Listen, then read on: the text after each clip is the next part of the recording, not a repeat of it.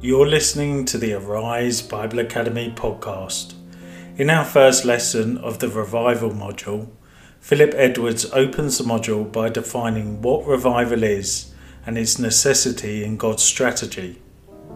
We hope you enjoyed today's teaching and please remember to head on over to ariseministry.org.uk for all the latest news and to see the other ministries we have to offer.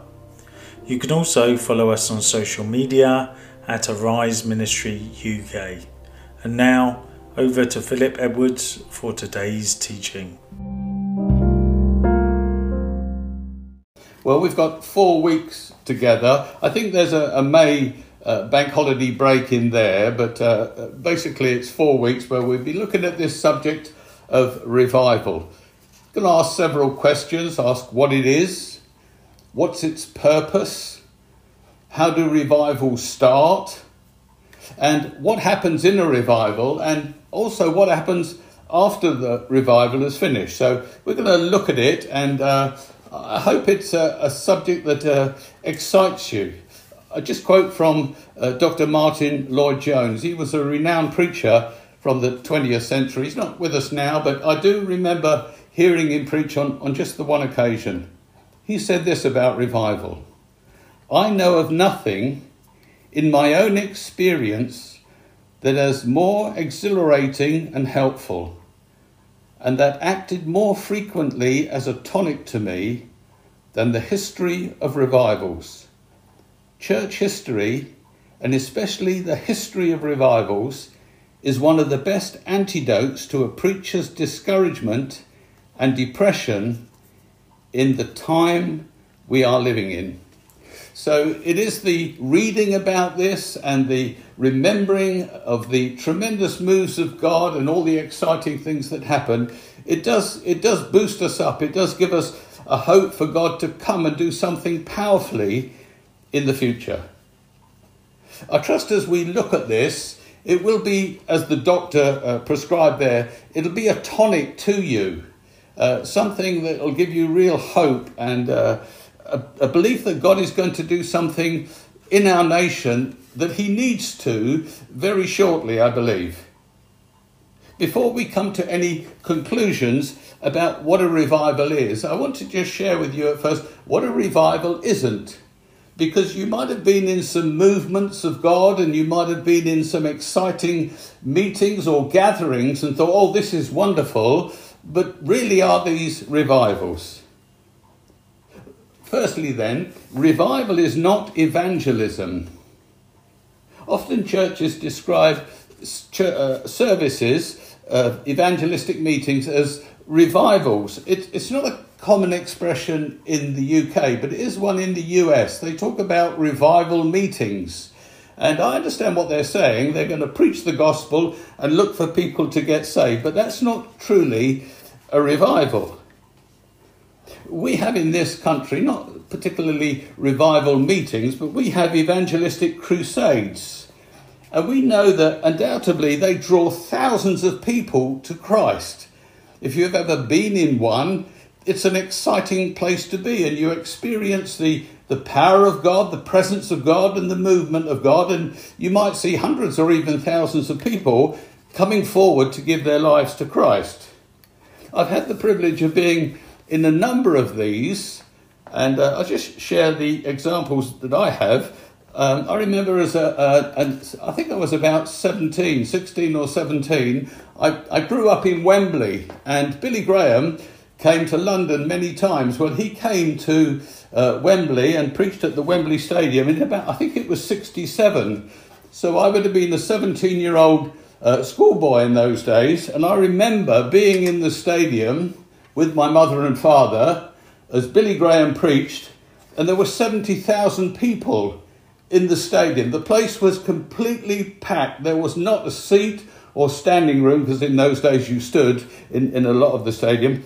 There was not a place free. It was exciting, and I remember I took a friend of mine from school, and uh, as we listened together to the gospel, I remember also in the 1980s when Luis Palau came to London, and there was a big mission throughout the whole of London. I think it was in 84, and uh, This was held in uh, uh, Queen's Park Rangers football stadium, and I think there were about 20,000 people there. And it went on night after night after night, and it was, yeah, tremendous, powerful meetings. Also, I remember once when I went on a mission to uh, Tanzania in the capital Dar es Salaam, I went to a, a crusade with Reinhard Bonnke. In fact, I was, I, I was part of the team that was on the stage. It was really an exciting thing to be involved in, and it wasn't just a one off visit, but I was there for the whole week and uh, got involved in the whole ministry, so, so that was exciting. There were about 40,000 that, that came to that meeting, and, and many, uh, well, hundreds and thousands came forward to receive Christ, and I saw many hundreds being delivered and set free and healed and uh, blind eyes open. So, yeah, tremendous crusade meetings, powerful meetings. Uh, they're not revivals, but they are the movement of God working with man to do evangelism. I just note here that Reinhard Bonnke, he did a lot of work in Nigeria, and in 2000 he held one meeting, and 1.6 million people attended the one meeting of Reinhard Bonnke there. Now, his ministry, Christ for All Nations, you might have read things about it, and obviously he's not with us now, but he has recorded 80 million documented decisions for Christ. Yes, 80 million through that one ministry alone. That's evangelism. Evangelism is an expression of the church. It's brought about, it's a combination of both man working and God working. And of course, it's primarily the power and the working of God. But man, man works with God on this. It is, is a, combination, it is a team effort. But that's not revival. Revival is something that is brought about by God alone. It's not man's involvement. Man doesn't do anything in this. It is simply God coming, God presenting himself in a, in a wonderful way that, that he doesn't do it all the time. Evangelism, then, is the work that men do for God. Revival is the work that God does for men. The second thing that revival isn't, revival is not the restoration of backslidden Christians. There are times in special, maybe conventions or large rallies or conferences or Bible weeks that large numbers of Christians get together. You could be thinking of something like Focus or New Wine or Spring Harvest, literally thousands of Christians coming together. And what you see is um, maybe Christians who have gone off the boil, can I put it like that? Or a little bit lethargic or have cooled off in their passion in that environment of thousands of people worshipping and some of, you know, some good preaching and, and the power of God moving, you see people rededicating themselves to Christ, getting enthused or inspired again. You might have been in some of these conventions and meetings, and I've been in quite a number, and it's, it's very difficult to go and not be touched or inspired or challenged by this. They're highly desirable things and they're worthy of our gratitude and praise to God that He does these. But that's not revival. No. Revival is not as well, it's not an unusual sense of God's presence resting on a particular church for a number of weeks or months. Now, this happens quite regularly all over the world that uh, whatever the circumstances are around the church, whatever's going on in the church, it might be the commitment of the people or some movement of the Spirit of God, but the Spirit seems to come and rest on a church. And for a number of days or weeks or months, even, tremendous things happen in that church. They don't seem to happen anywhere else, simply to the congregation that are there. Tremendous blessing comes upon them. I remember back in the 70s, a church that Daphne and I attended in London, there was a significant move of the Spirit of God just over this church. Uh, it came through the deliverance ministry. There was a tremendous outpouring of the Spirit. Yeah, things were very powerful as you came into the church, and you had your services, and there was a real touch of God on things. It was in that time, I remember now, that there were four couples that because of this move of God, it was the catalyst for them to go into full time ministry. And Daphne and I, that's where we made this decision, or God moved upon us to, to go into full time Christian ministry. I remember going to Toronto in 94. They, they call it the Toronto Blessing. But really, the Toronto Blessing was the movement and the power of God over one particular fellowship. If you moved out of that fellowship to other churches, there was no great movement of God. But in this vineyard, this uh, Toronto Vineyard Church, uh, there was a tremendous move of the power of God. And meetings went on every day for, for several years, actually. And I went and was part of that and in, enjoyed that. And again, again, I went to a church in Florida, uh, Ignited Church, which was in 2008. Now, there's some cloud of um, yeah, if I, I mentioned the evangelist that was there, you might think, oh, I've heard some bad things about him. His name was Todd Bentley. And you're thinking, oh, yeah, there wasn't some good stuff about Todd Bentley. But I have to say that the Spirit of God moved quite powerfully in the meetings. Now, actually, when I got there, Todd Bentley had already gone. So I never actually heard him speak. But the power of God was, was very evident and powerful in the place. And as I listened to the minister who was there, then he was saying that in this particular area in Florida, this experience had happened maybe 10 or 14 times in churches in that area where there'd be a tremendous move of the power of God over just one fellowship. So if people wanted the blessing, they had to come to that fellowship. Often they could come away from the fellowship and there would be a blessing. So I remember when I went to Toronto and I sat in this whole meeting for a week and experienced all the wonderful things of God. As I came home, I brought the blessing with me. And what I discovered is when I stood to preach in a number of churches, I remember going down to Southampton and across to the south of London and different places, the power of God would simply come down with tremendous force as though I was carrying something to these churches where the Spirit of God would come and tremendous things would happen, and uh, it was evident that the, the power of God was there. But in the strictest sense, that's not a revival either. It cannot be described as a revival. While a revival um, we see the salvation of sinners, which I've already mentioned, those thousands of people coming to Christ. The restoration of backsliders happens, that Christians become uh, revived in their own hearts and lives, and the unusual sense of God's presence in the place, in the building, with the people. All of these things happen. They're all byproducts of revival. They are not revivals in themselves. A revival includes all of these things that I've been talking about, yet it surpasses them all. It's something greater than those things that I've explained to you.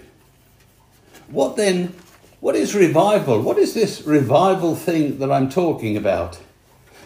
The truth is, it's impossible to define it adequately. Now, that's understandable if it's all of God. You can't explain or describe all of what God does because it's God. So revival is grander, it's greater, it's more glorious than anything that could be said or written about it. If you, I've read uh, a whole number of books, maybe 10 or a dozen books about revival. Of course, they all they all, it looks as though they're repeating the same thing, but they're not. They're giving little nuances and, and different shades and colours and how the thing happened and how God did things. And it's just a report of what God did. It's not trying to define what it is. One preacher said that revival is like David in Saul's armour. It just doesn't fit. It's something so grand and glorious uh, it's, it's awkward to be in it, and you can't describe what it is. Selwyn Hughes, uh, some of you might know Selwyn or even heard him. Uh, he was the director of uh, Crusade for World Revival. He wrote the little booklets Every Day with Jesus. He was the uh, author of those originally. He said this He said, If you can explain a revival, then it's not a revival. So, all the explanations and everything that's said, they're all valuable, they're all precious, they're all people's impressions, but don't try and put God in a box ever. He doesn't fit, He won't go, it's not possible. But we will try to find a working definition. And so, to do that, uh, best place to go is obviously Scripture.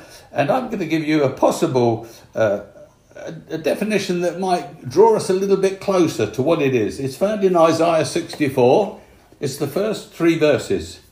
He says this Oh, that you would rend the heavens and come down. You know, when I read that, first of all, I'm always reminded of that passage where it says, when Jesus was baptized in Mark's Gospel, it says, God tore the heavens open and the Spirit came down. So the idea of God ripping, ripping the heavens open. Oh, that you would rend the heavens, he says, and come down, that the mountains would tremble before you, as when fire sets twigs ablaze and causes water to boil. He says it again Come down and make your name known to your enemies and cause the nations to quake before you.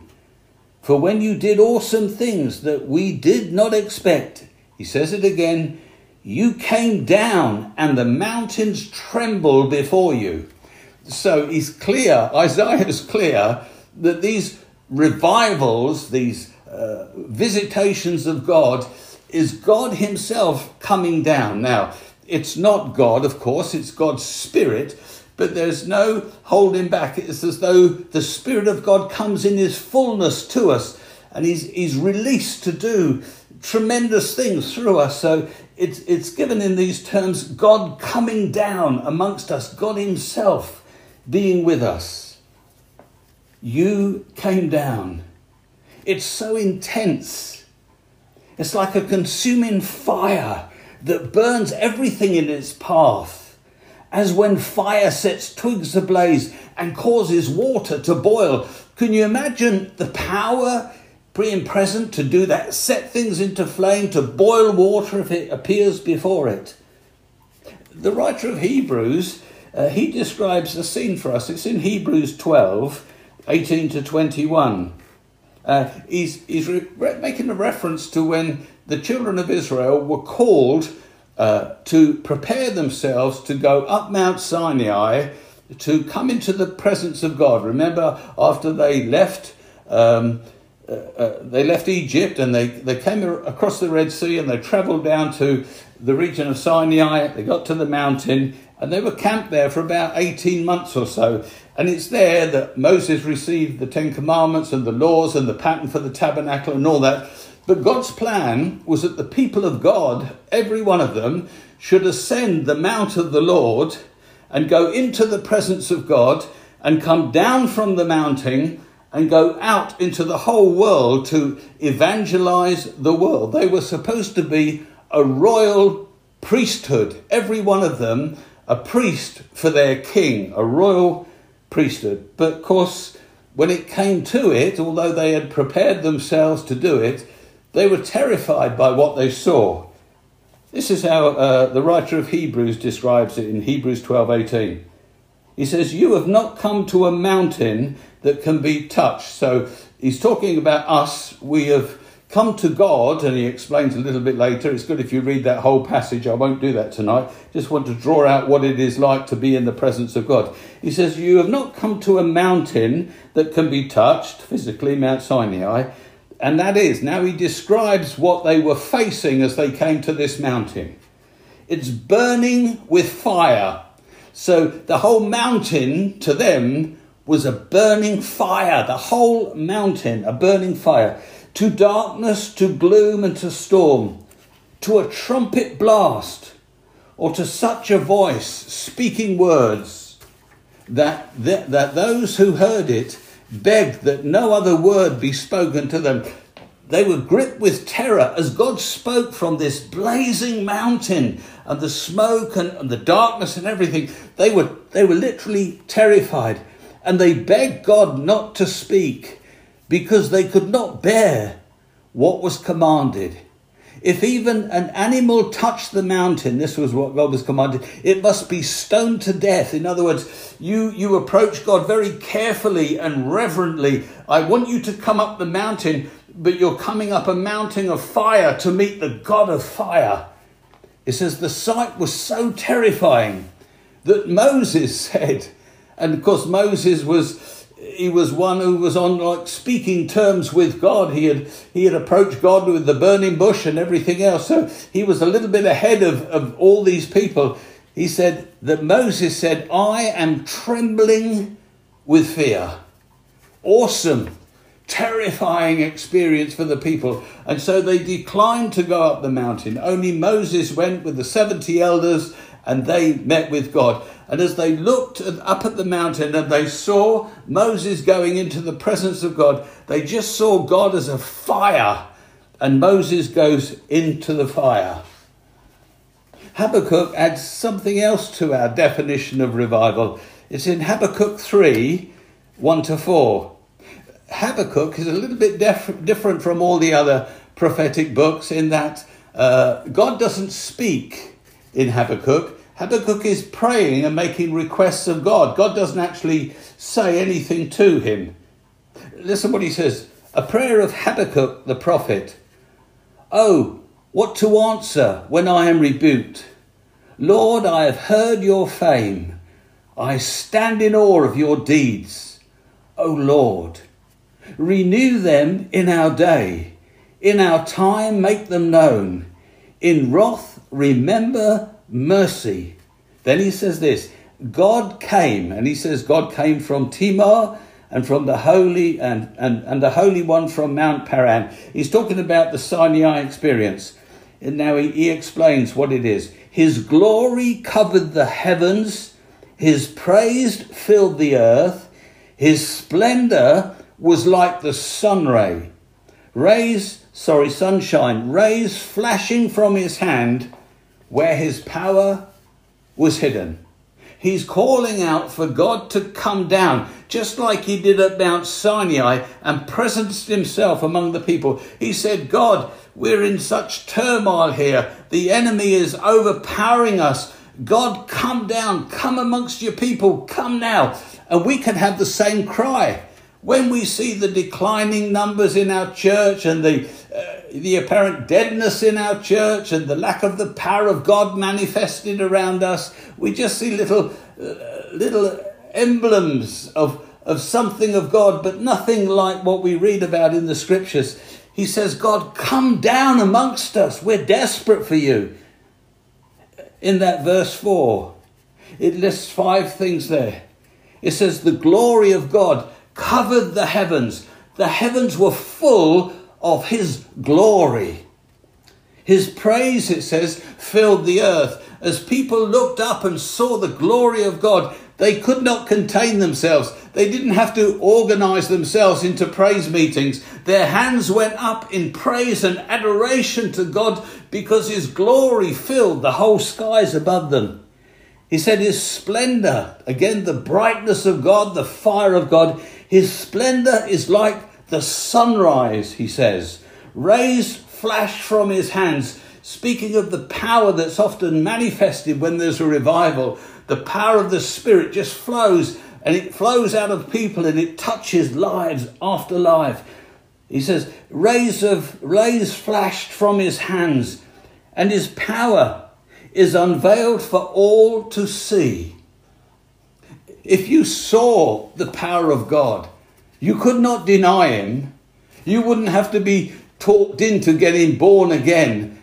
Having seen the power of God, you simply would have fallen. Of course, revival tells us this that God, when He turns up for revival, people literally fall down in the street and start crying out to God that God would take mercy on them, that God would forgive them, that God would save them, and we will see something of the great power of God manifested.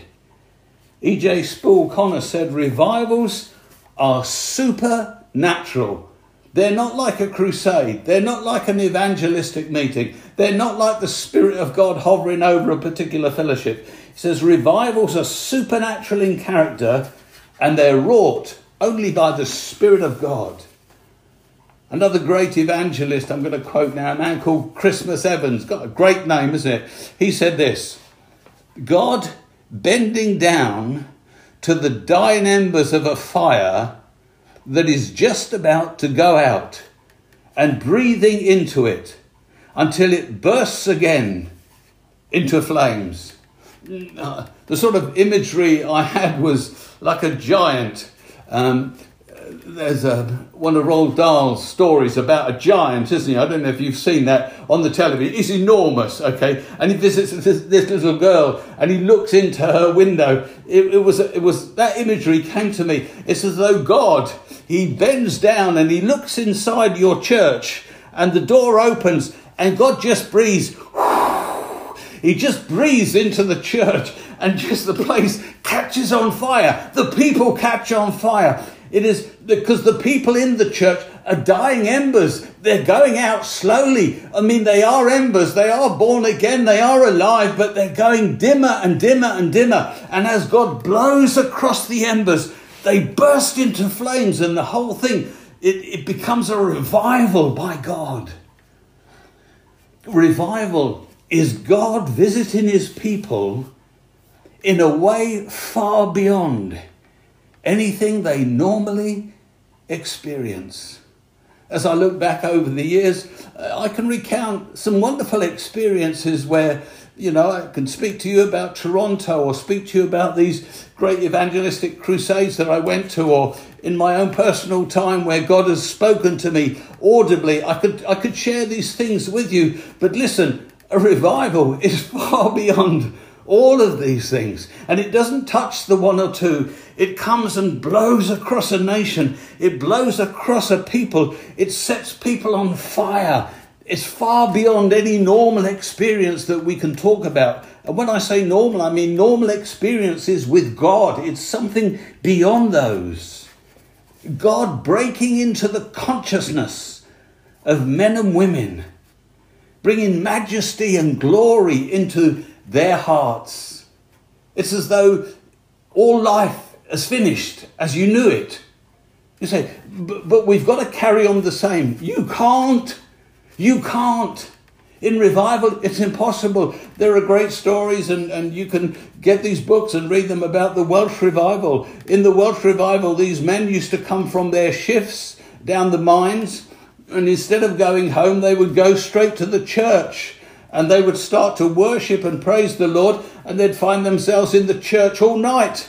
And the mine owners had to send special men along to the churches to get the guys out of the church back along and back into the mines. As they went down into the mines, they would be singing praises and worship to God, and it was it was so exciting. It's as though your whole world is turned upside down as the Spirit of God comes with tremendous power he just fills our hearts with the majesty and the power and the glory of God.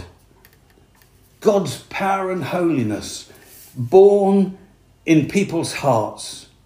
Our lives become transformed in a second. The things that we think are okay, they're acceptable, there's no great sin in that.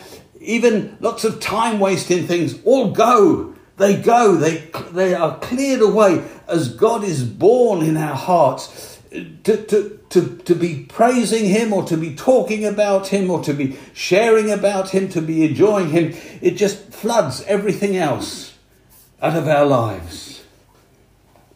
We are talking of an unprecedented movement of the Spirit of God, the likes that probably none of us have ever seen the Spirit coming, as it were, without measure.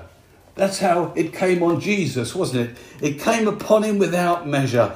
He could do anything. The power of God simply flowed from his hands, from his eyes, from his very being. The Spirit coming without measure. The revival then could be said to be an outpouring of the Spirit of God. Peter talks about this in Acts 3 and 19. Now, as I read this to you, Peter's not talking about Pentecost. This is what happened after Pentecost. Pentecost is in Acts chapter 2, but Peter makes reference to something after Pentecost. He says this, Acts 3 and 19. He says, Repent then, making reference to as they did on the, on the day of Pentecost. Repent then and turn to God. That's what they did. So that your sins may be wiped out. And he says this, and times of refreshing may come from the Lord. So in Peter's mind, he saw people turning to God, God pouring out his Spirit. Then there was this tremendous overflow of the Spirit of God that we call Pentecost. And Peter is saying, Do this again. We must do this again and again and again. We must come because he'd already Peter had already seen something of the, the, the power, maybe, and the, the force of the Spirit already waning a little bit. And he says, No, we need this. If you're going to live your Christian life, if you're going to turn from your sin and you're going to follow the Lord, you need this Pentecostal experience, this power of God to come upon you, this revival power to sustain you, just as they did in the first Pentecost. So, this makes the account of the first Pentecost, very significant. I say it's only Acts 2. The first outpouring tells us certain things, certain characteristics that are there in revival, that are there when the Spirit of God is poured out. When I brought that verse to you, Acts 3, you have to remember that what had happened, except for Jesus coming and John the Baptist, no prophet of God had spoken in Israel for 400 years. Generation after generation. If you count a generation as 40 years, this was 10 generations, and God said nothing. And remember how they were dependent on God speaking to the prophet and speaking to them. They never had what you had, which was the abiding presence of the Holy Spirit in them, where God can speak directly to you. God never said anything for 400 years. The people of God at that time were at their lowest ebb. It couldn't have got any lower. God had not said anything or done anything as he sends John the Baptist. They were spiritually bankrupt. Then the Spirit of God is poured out on Pentecost, and literally thousands of people are brought into a new and living relationship with God Himself. That's what Pentecost was. It was nothing religious. It was nothing formal. It was the Spirit of God coming in power and bringing people into a dynamic relationship with God. Imagine that happening on our streets, not across the pulpit, not in our churches, but the Spirit of God coming upon people. And they know perhaps you're a Christian. So what they come and do, they knock on your door and they say, uh, Lizzie or Jill or Roy, what's happening to me? Can you tell me what's happening to me? Something's just happened and I know that God is real. I know I'm a sinner. I know I've got to get right with God. I've never been to a church ever in my life. Can you help me? Can you help me? That's revival. So often God doesn't bring it through the, the, the, the formula of the church. The, the Welsh revival came through a man who wasn't even a minister. His name was Evan Roberts. He was a young man in his 20s. And God moved powerfully. The only experience he had, he was a youth leader to some extent, but God moved powerfully upon him. And the church ministers got very angry and got very upset that God didn't come through that. He didn't come through their preaching. He didn't come through their pulpit. He chose to do it His way. You see, revival is what God does, it's not what man does. And however He's going to do it, we need to be open to the revival power of God coming. In those first days, then, 3,000 were swept into the kingdom. 3,000 on a day. You say, well, 3,000. Uh, well, Jerusalem had a population of only 40,000. So if 3,000 get born again in a day, that's a lot of people. And we know a few days later, 2,000 more were added. So already 5,000 out of a, a population of, of I don't know, um, 40,000. But I've got to be honest with you, what had happened is it came at the time of a festival.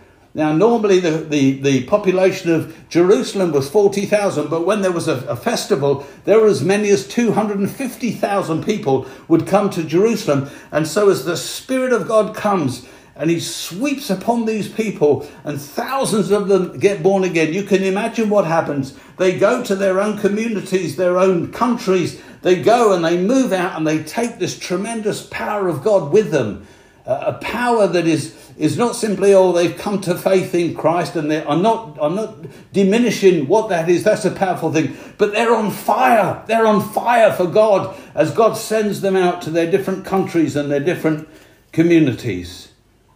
Acts 2 1 and 2, it says this When the day of Pentecost came, they were all together in one place. Suddenly, a sound like the blowing of a violent wind. I'm glad it says violent, aren't you? I'm glad it just wasn't a wind, a little bit of a, a whistle around the building. It was violent, violent. Why? Because it came from God. It was a movement of God, a violent wind. And it says, where did it come from? It didn't come from the north or the south and the east and the west. It came from heaven. It came directly from above them. It came from heaven and it filled the whole house where they were sitting, the fire of God came into that room and it just, just filled the whole room where the people were. Revival then is from heaven. It's from heaven, directly from heaven. Revival always starts with God, and it's people then reaching out to the unsaved. It always starts with God with the people of God. It doesn't start by regenerating non Christians, but by reviving the Christian. God loves you. Do you understand? He loves all people, but He loves you particularly. And He doesn't want you to miss out on anything. He comes to you, His child. He wants to revive you first. And from the revival that takes place in your heart, He goes out then to the nations. D.M. Panton said this Revival is the inrush of the Spirit into a body that threatens to become a corpse. That's frightening. Even though we're born again of the Spirit of God and God has saved us, there is the danger of becoming a corpse in the sight of God. That means lifeless, powerless some use the word revival to apply only to Christians. They say Christians are revived. So, what happens to people who aren't Christians? They say, well, they really receive an awakening. They are born again. Now, that's fine. Awakening, non Christians, revival to the Christians. But probably it's not wise to focus so much on precise definitions. It is outside of defining. You cannot, you cannot put it in a box, as it were, and, and, and define what it is. It's far beyond that. When the church is at its lowest ebb, when the church is at a low ebb, it is hard to tell the difference sometimes between those who are believers and those who are not believers. That's scary, isn't it? You can meet a lot of nice people and meet a lot of nice Christians, and I can't tell the difference between the two. That's not good enough. It's not good enough to be nice. We need to be on fire, the power of God burning in us, so we have a passion for the things of God. As I said, the, the scripture describes this as being either dead or half dead, a corpse, as I read there. Isn't a terrible thing? I'll take you to a couple of examples. In Luke 10, it's a parable. It's the parable of the Good Samaritan. Let me just read this one verse in, in verse 30 it says this is the, the, the poor uh, Jewish man. A Jewish man was those who should have known the, the power and the presence of God. He was one of God's children. Listen what it says. It says they stripped him of his clothes and they beat him and they went away leaving him. Remember what it says? Half dead. They left him half dead. This man could be said to represent God's people in the time when Christ came. They were half dead. And there's more insult added onto this because the two men who walked past him was a Levite and a priest. These two men should have been alive. They should have taken life to the half dead man. They should have revived him and helped him. But what did the church do? It simply walked past. It wanted nothing to do with this half dead man. The truth was the people of God were half dead. They needed to be revived. And who came and revived the man? But a foreigner. You see, in a, in a sense, you could say, well, uh, there was no difference between the foreigner and the Jew. Well, apart from the fact the foreigner was better than the Jew, but listen, there was no difference between the two. That's one of the points God is making. One, that he was half dead, and the other, you couldn't differentiate between a priest, a Levite, and a Samaritan. They all looked the same because they weren't burning, but the Samaritan obviously had a bit more savvy than the others. In Luke uh, 15 and 32, that's the story of the parable of the, the prodigal son. Remember what he said about the son. Let me read to you verse 32. But we have to celebrate, and he says, and be glad, because this brother of yours was dead.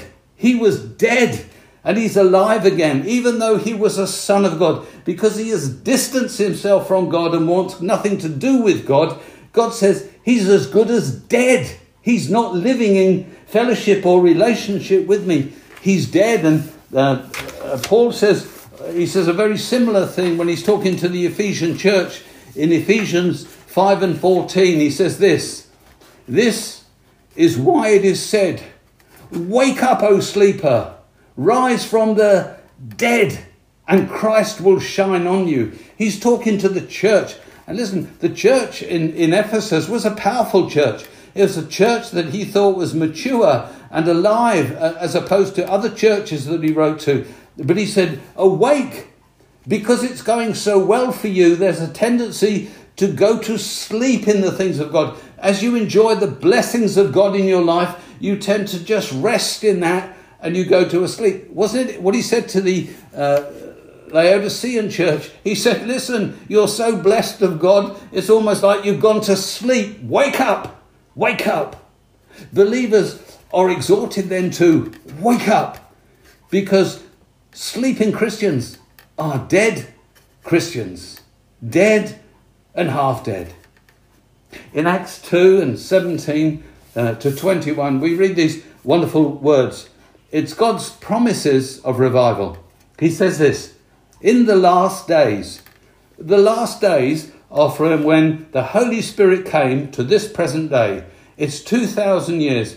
It says, In these last days, God says, This is what God said He will do I will pour out my spirit on all people. It wasn't simply a one off episode at Pentecost. For, for 2,000 years, all over the world, in different places and different times, God has been pouring out His Spirit again and again and again on people. He says, I will pour out my Spirit on all people. Your sons and your daughters will prophesy, your young men will see visions, and your old men will dream dreams. In other words, and when I pour my spirit out, you will move in the realm of the supernatural. It is natural to move in the realm of the supernatural, to have dreams from the Lord, to have visions from the Lord, to prophesy, to speak the word of the Lord. He said, Even on my servants they will prophesy. I will show wonders in the heavens above and signs on the earth below, blood and fire and billows of smoke. I don't believe that's happened yet. We haven't seen what is spoken about there. He says the sun will be turned to darkness and the moon to blood. I don't believe that has happened yet. So we're, we're I think we're on course for a mighty a revival move of God. You either believe there's going to be one or not going to be one. Me, I'm going to choose there's going to be one. I'm going to believe that with the scriptures that I've got and to believe. And I want to see it. I don't want to die. I might be gone. It's all right, fine. Uh, get on with it, God. But I want to be there. I'd love to experience it and to, to, to, to be part of it. And everyone who calls on the name of the Lord, he says, will be saved. History has proved to us that this is a continual process. Pentecost is a continual process. You buy the books on revival. You read about them. You read about all the different revivals that has happened through the world, century after century. Uh, hardly a century has moved where God hasn't moved somewhere in the world with a revival outpouring of power.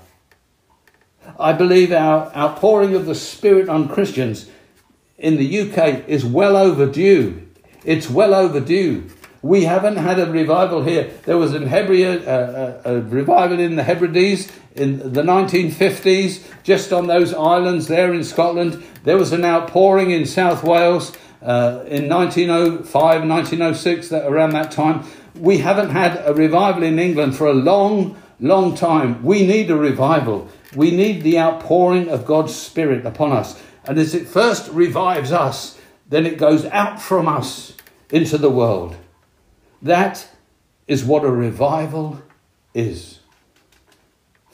Okay, as we do, we'd normally have a little break if we were in the school, and next time I'm with you, uh, well, next time I'm in the UK, we'll probably be in the school. Although we want to stream everything, um, we're going to shoot right into our second lesson now. So if you're up for it, hang on and uh, buckle up your seatbelts. Uh, we're going to look at why is a revival necessary why is it necessary? Why can't the church get on and evangelize people? Why has God got to do this? Here's the, my, my uh, thoughts about it. It's important to see that revival in, in the context of the spiritual struggle for the souls of men, which has been going on since creation. As soon as, as soon as Adam and Eve fell and they were banished from the garden, God sets about a plan to, to bring people to himself. You say, well, couldn't he have done it a bit quicker? No, he couldn't have done it quicker. It takes time to work all these things out and to work in. So it's taken 6,000 years, and God is, we know that from, from century to century, God is drawing people to Himself. He's building the family of God. He's building the population for the next world it is, as it is. Now, one of the titles of God is the Lord Almighty. You know, as you read through your Bible, you go, hmm, I wonder why there's all these different names of God. Well, they all mean something, obviously. Uh, the Lord or the Lord Almighty or uh, El Shaddai and all these different names, they all have distinct meaning. The meaning of the Lord Almighty, it is He is the Lord of armies.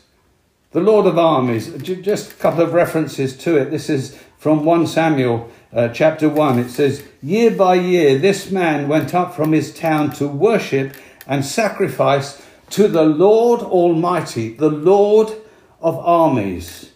And later on it says, And she, that's the wife, she made a vow saying, O Lord Almighty. Not, Lord, you're all powerful, but Lord, the Lord of armies, the Lord who, who reigns in the whole universe with all his angelic beings. Therefore, if he is the Lord of armies and Jesus is our captain, because that's what he's called, we then must be enlisted soldiers in Almighty God's almighty army. And we know that we have been commissioned as soldiers we know what our commission is. It is to go into all the world and make disciples of all nations. We know that, the great commission to each one of us.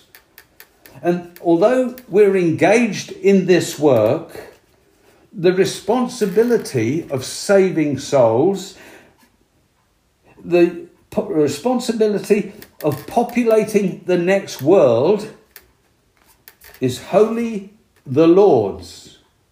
It's the Lord's responsibility. Now, you have a responsibility as a soldier, but God has the responsibility of saving people and, and directing his troops wherever he wants them to be. An ordinary foot soldier is not responsible for the outcome of the war. He plays his part. It is the generals that are responsible for the outcome of the war and the strategy that's engaged. And so God is the one who's responsible for the salvation of men and women's souls. And the Lord, I'd remind you, is a brilliant commander. He knows exactly what he's doing. He says, Listen, I will build my church, and the gates of hell or the strategies of Satan will not overpower me. I will move at my pace. I will save as I save. I will populate heaven in the time I will do it, and nothing will thwart my plans. Revivals, then, are simply part of God's military strategy. As I said, it's throughout the 6,000 years of this human history, He has been bringing people into His kingdom, His family. Sometimes slowly. Uh, numerical growth has, has been slow.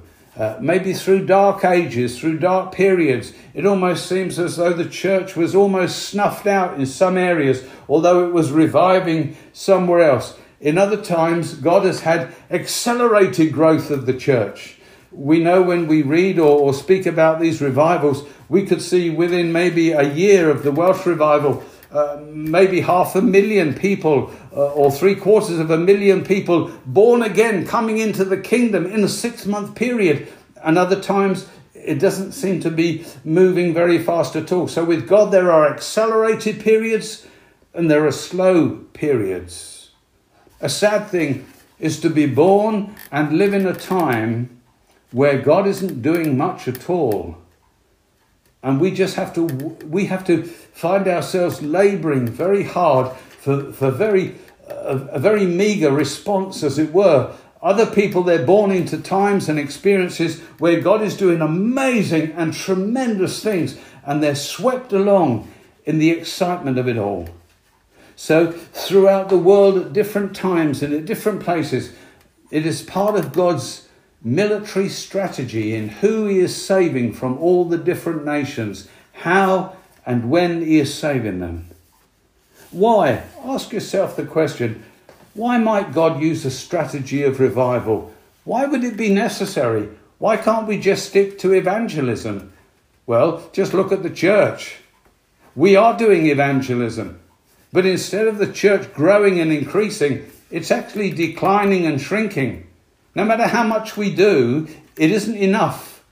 We need the empowerment, the supernatural empowerment of God. So, with the fall of man, death entered into the world. Death and decay is normal in this world. The wages of sin is death. Through sin, death entered into every aspect of the human life and the human existence. Everything around us in the world dies. Unfortunately, it also applies to individual Christians and the church. A, a, man or woman might be uh, born again and excited and, and thrilled with what God is doing, and then he gets filled or she gets filled with the Holy Spirit, and it's, it's even more exciting because you visit them in time and things have quietened down a bit the same enthusiasm, the same passion, the same thing. It sort of got into a, a humdrum way of existing, almost like a, a, a, great blanket of religion has come over things, uh, and it's lost all its passion and excitement. I've got some quotes here from uh, times in the uh, 18th century. This is in America in the 18th century. This is one writer, a man called Latourette. He says, it seems as though Christianity were a waning influence about to be ushered out of the affairs of men. I mean, that sounds terrible. It's like this, this country, America, that, that started with pilgrim fathers and people wanting to be free and to express themselves and to, to shake off the shackles of all the other stuff that was holding them back. They've, they've lost it. it. It's all gone. It's as though Christianity doesn't even matter at all. One Episcopal bishop thought the situation was so hopeless in the 18th century, he simply ceased to operate as a bishop. He just gave up. He just stopped. He says it's a waste of time. There's no point. And then uh, in uh, 1739, I've got this quote. Um, it says, The church was asleep. Both Anglicans and nonconformists seem at least agreed on one point to leave the devil alone and to do nothing for hearts and souls. I mean, what a, what a terrible confession that there was so little happening. It had got to such a low point. And of course, then we know that God comes with a revival in that period. The result, this was written by a man called Horne, who wrote a popular history of the Free Church. He says, The whole population seemed given over to an orgy of drunkenness, which made the very name of Englishman stink in the nostrils of other nations. That's his reflection of the church and the state of our nation. So God has to step in with revival to arrest the rot that's taking place. Although we live in what's considered a first world country, and I don't know what our rating is, but we're probably one of the top six richest nations in the world. I don't know quite exactly how we we fare in that now, but we're up there. But see, from God's perspective, He might measure and gauge things a little differently. It's not about how much money we have and wealth and prosperity.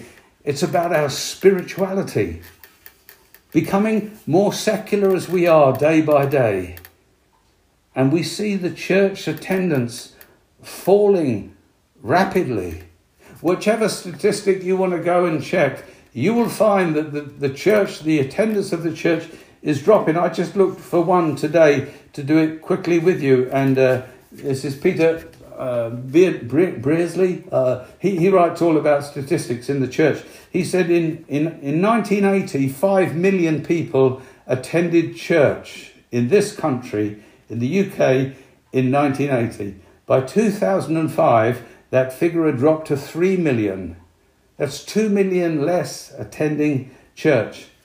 It, it's frightening because give it another 20, 30 years, statistically, no one will be going to church. Now you say, oh, Philip, that's ridiculous. That's impossible. Well, where did those 2 million attendees go? What happened to them? It's not stupid, it's not ridiculous, and there's no God given right that we would have a church in this country. There isn't a God given right to that. And so we're desperate that God would move before we become almost an extinct. Now, I don't believe we will become extinct because, uh, because the love of God fills you with hope. And so my hope is that, of course, Christ will come and come in power and, and pour out revival in our land. Uh, in the, in the church that I pastored for the last 15 years before I sort of stepped into uh, or stepped away from, from church pastoring, we had a church of between maybe 100 and 140 people. But it was like that for 15 years. It never grew. It didn't shrink. I mean, a lot of churches were shrinking. So if you could hold your own, you were doing quite well. But now you say, weren't people getting saved? Yes, they were. But, but there was a great turnover of people in the church. So uh, hundreds of people joined our church, but hundreds left. So churches are filling themselves up with other people that are moving around in the churches, and the number of converts are relatively slow. It's small, it's small numbers, and it probably it just keeps pace with those that are dying and leaving the church through death. It's, it's quite scary. The prayer of the church then should be that God will soon intervene and He'll breathe life into it until it bursts into flames again, as we were listening to in that first lesson. The second reason why God would use the strategy of revival to create a spiritual momentum.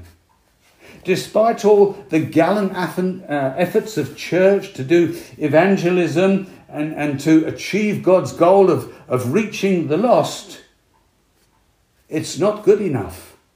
We're slowing down. If it's like if it's like a machine that's moving, it's becoming slower and slower and slower. And before it stops, we say, God, please come and revive us. Please cause this machine to, to move forward with some impetus and power again. Because if you leave us and you don't come, we will grind to a halt. It will stop. We're slowing down. The church is slowing down. We'll need very soon a spiritual momentum of revival to give the church the impulse that it needs. Quoting Arthur Wallis, and some of you might know that name. He says most of the great forward movements of the church have been born in seasons of spiritual awakenings. It's true. If God never came often, frequently, with his revivals, the church would simply grind to a halt and it would stop. Revivals then are part of the strategy of God to bring in the harvests of God. Why might God use the strategy of revival? To restore New Testament Christianity.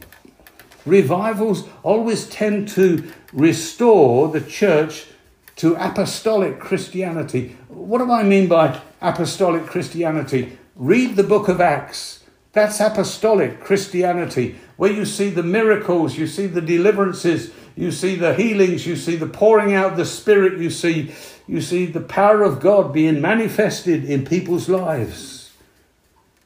For this reason, then, the book of Acts could be seen as a model of revival, preserved by the Spirit of God. Read revival. Don't see it as a historical book, but see it as a record of what revival is the outpouring of God's Spirit. God there on every page, manifesting Himself in people's lives, moving like fire through the community. Quoting again Martyn Lloyd-Jones, he said this The church always looks like the church in the New Testament when she is in the midst of revival. Revival is the church returning to the book of Acts. It is a kind of repetition of Pentecost. That's what we need. Not something that's just evangelistic or a crusade. Thank God for all of those and thank God for all the good things that they've done. But we need something supernatural, an outpouring of the Spirit of God, something that we can't put in a box or describe, something that moves like fire through our communities. One more quote, and this is from a, uh, an evangelist, some of you I'm sure will know, Jonathan Edwards, 1730. It says, The apostolic times seem to have returned upon us. Such a display has there been of the power and the grace of the divine Spirit at the assemblies of the people, and such testimonies has he given to the work of the gospel. Jonathan Edwards was very straight laced.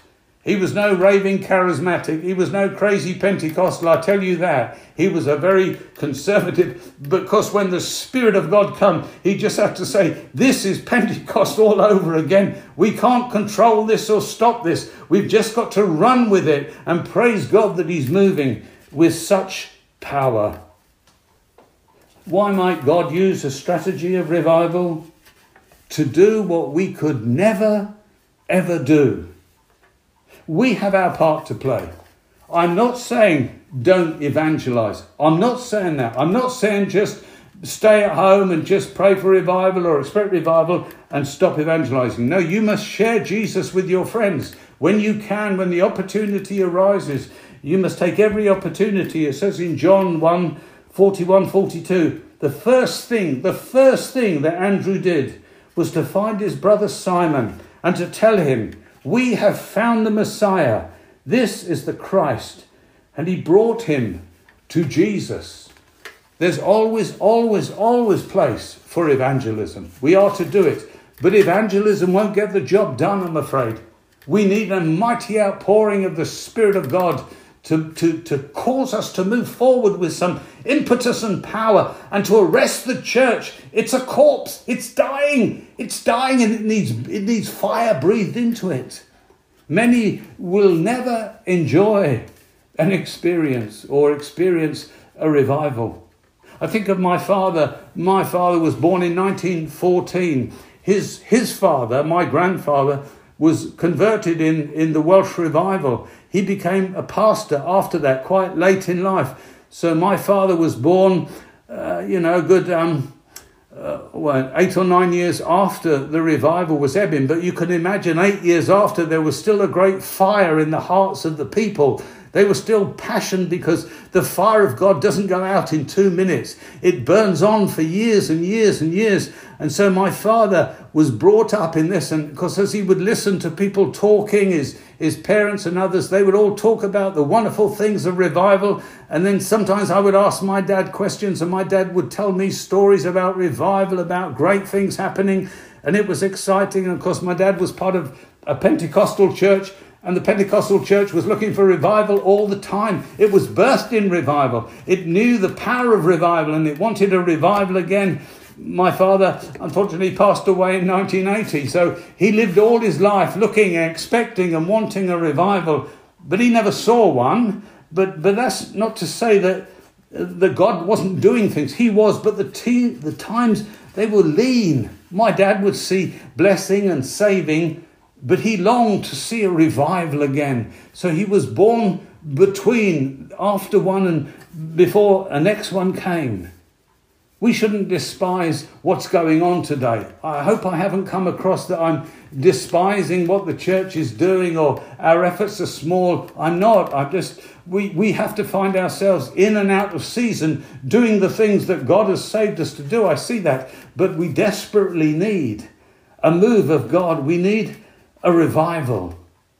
I was thinking it, it's similar to uh, in the Second World War. Uh, we, we see a, uh, when, when France was occupied by the enemy, we see a French resistance, don't we? And, and they're very gallant men and women. They're doing, they're doing precious things to, to, to keep the passion of fighting the enemy alive, although they can't win on their own. It's not possible. They're never going to overthrow this Nazi regime. They're never going to overthrow the, the German people, although there's lots of patrolling and harassing and skirmishing and blowing things up. They're never going to, but they're looking forward to the day when the Allies they come across the channel, they land on the channel, and they smash the Germans completely out of the way. That's what they're working towards, but they never give up. All the years that they're doing resistance, they're doing it, and we're doing resistance. Do you understand? We're fighting like resistance fighters until God comes with his sovereign power and moves powerfully through our nation, liberating the people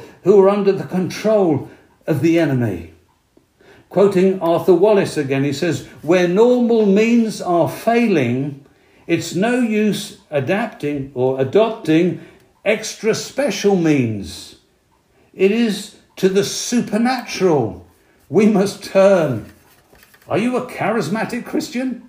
If you're charismatic, you believe in the supernatural. The supernatural is the answer. It is the answer to our need. It isn't rolling up your sleeves and having a, a better go at it. It's not about that. We are dependent upon the supernatural power of God coming. What the efforts of ingenuity of man cannot accomplish, the Holy Spirit will perform in a moment. I'm quoting Jonathan Edwards again. This is uh, 1734 in New England. This is what he said there was as much done in one day or two as at ordinary times done in a year. In a year. What he saw was God move with such power and force, sweeping, first reviving the people of God, and then sweeping hundreds and thousands into the kingdom. Revival is a necessity. It's a necessity in our nation.